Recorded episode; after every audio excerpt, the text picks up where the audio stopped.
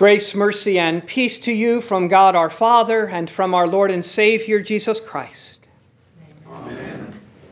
In the verses we heard from Romans today, Paul doesn't just sound like a sinner, he sounds like an addict, someone in bondage. He sounds like the gambler who knows he shouldn't play with the rent money. He knows what he should do, but he can't. He can't resist. He sounds like the alcoholic who knows he should walk past the bar and go home to his family. He knows what he should do, but he can't. He can't resist. He sounds like the man who neglects his family and works too much. He sounds like the child lying to her parents. He sounds like the wife compulsively shopping. He sounds like us. He knows what he should do. He knows that what he is doing is wrong, but, but, such a little word that is oh so big. But.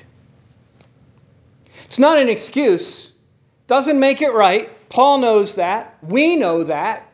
We want to do what is right. He doesn't want to be ruled by what he knows is wrong.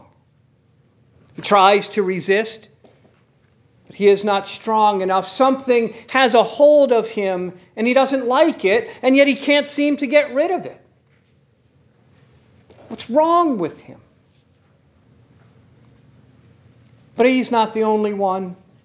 Paul's story is Cain's story.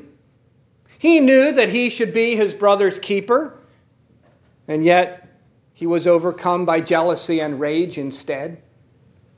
Paul's story is the story of Joseph's brothers. They knew they shouldn't sell their brother into slavery, and they did it anyway. Paul's story is David's story. He knows he shouldn't be looking at his neighbor's wife on the roof next door bathing, but he does it anyway. And then he follows on his lust and becomes a murderer. Paul's story is Peter's story. He knows he shouldn't deny Jesus, but there's that little word again. But. And Paul's story is your story too. I don't know what Paul's addiction was. I don't know what yours is, but you do. I know what mine is. but is it for you? What sin, what addiction, what bondage that keeps popping up in your life, but you can't seem to get rid of it? Maybe it's a deed or an activity. It could also be desire or pride. Maybe for you it's a person or an achievement that has a hold on you. It may not be illegal. In fact, it probably isn't. It may not even be wrong in the eyes of the world. In fact, it probably isn't. People may look at you and think, what a good person, better than most. But you know the truth, the ugly truth. But that's not true at all. You're an addict. It might not be illegal, it might not even be wrong in the eyes of the world.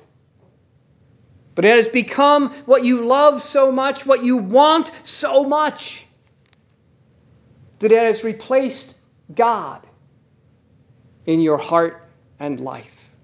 And so it's an idol, making you at times push family aside, marriage aside, church aside, God aside, and serve yourself, your idol, instead. It's not the elephant in the room, it's the elephant in your heart.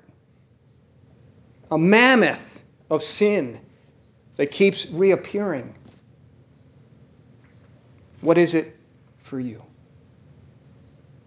And it can be exhausting trying to serve it, trying to cover it up so that nobody else knows, trying to fight it and overcome it. It wears you out because it's so strong and you're so weak. And you don't want to be weak. You want to be strong, so you fight harder, and that just wears you out more and makes you weaker. And it's a wicked cycle, just the way Satan has set it up for you. So that he can keep you in its grip, so that he can keep you in his grip. So finally, at the end of his rope, Paul blurts out, Ah, what a wretched man that I am! Who will deliver me from this body of death? Maybe you've been there and know his cry. Maybe you haven't yet, but you will. No one is immune. Wretched man that I am, wretched man, wretched woman, wretched child that you are, who will rescue you? Well, you know the answer but I'm going to read it for you anyway. Rejoice greatly, O daughter of Zion. Shout aloud, O daughter of Jerusalem. Behold, your king is coming to you, righteous and having salvation is he. Humble and mounted on a donkey, on a colt, the foal of a donkey. Now, I don't think those were the words you were expecting to hear there. But I wonder if they were the words Paul had in mind when he wrote his answer Thanks be to God through Jesus Christ our Lord. Thanks be to God through the one who rode into Jerusalem that day, humble and lowly and looking anything but like a conquering king. And yet, that's exactly what he was and what he was doing. He came having salvation, Zechariah says, your salvation, the deliverance from your bondage, the freedom from your addiction, your idols, your sin. No one less than the King himself came to rescue you from your body of death. For no one less than the King could. Now, we usually talk about what Jesus did in terms of forgiveness, and that's certainly true. You are forgiven all the guilt of all your sin. Done. But that's not all. Jesus doesn't forgive you just to have you go back to the same sin again, but to set you free from that sin, from that burden, from that bondage, from that heavy yoke of your addiction that is taking you where you do not want to go. And so give you rest. Rest from the pride that makes you try to cover it up so that nobody else knows about it. Rest from the despair that makes you wallow in it and think that you'll never be good enough. Rest from the struggle when you try to overcome it yourself. Rest to see in Jesus the only way out. Now, in the world, addiction programs like AA and others have a 12 step program, right? You've, uh, you've heard of them. Uh, kind of a ladder to, to help you climb out and over your addiction. Maybe you've even been in one yourself. But for Paul, there are not 12 steps, just one. But it's a big one the step that the Son of God took, coming down from heaven, all the way down to us, to you in the depth of your sin and addiction to set you free. And then the steps that he took while on earth, setting people free from diseases, demons, and death. And then the steps he took to the cross. And then the step he would not take the one to come down from the cross. He let those bonds that hold us hold him so that he could break them all once and for all with his resurrection, so that you would be forgiven and free. So come to me, Jesus says, all who labor and are heavy laden, and I will give you rest. Rest for us burdened by guilt under a mountain of sin with piles of regret and a crushing load of failure. Look, Jesus says from the cross, it's all on me, all of it. Every last sin, every iota of your guilt and failure. And if it's on me, it's not on you. So now take my yoke upon you and learn from me. Learn all that I have done for you. For I am gentle and lowly in heart, like when I rode that donkey into Jerusalem. I still am. And you will find rest for your souls, for my yoke is easy and my burden is light. It's quite different, those two yokes. One, heavy leading you down a path you don't want to go, but you are not able to resist. So it controls you and drives you. But the other, light, leading you to salvation, a path you do want to go down, but you are not able by yourself. So your Savior leads you and brings you with him. Which do you think is better? Which do you want? Now, some of you may be thinking that better than either of those options is to have no yoke at all, to just throw off all the shackles of this world and the church and just be on my own and be my own person. But that's not freedom.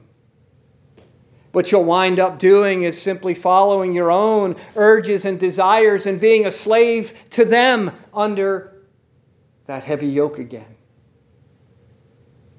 That heavy yoke of a addiction to sin. So, while Paul's story is our story, what Jesus has done is make his story our story as well. A better story with a better ending. So, when you are baptized, Jesus' story becomes your story. You become a child of God, receive His Spirit, and die and rise with Him. So that's where your life now is, not in an addiction that only robs you of life. And when you are absolved, Jesus' story becomes your story. As you hear those words he spoke from the cross, Father, forgive them for you. That's where your life now is. You don't have to feed an addiction to feel good about yourself. And when you feed on Jesus' body and blood, his story becomes your story. That's where your life now is. That partaking of this new and greater Passover, you pass over already here and now to a new life, a truly free life. To step over or maybe even on whatever it is that is addicting you, holding you.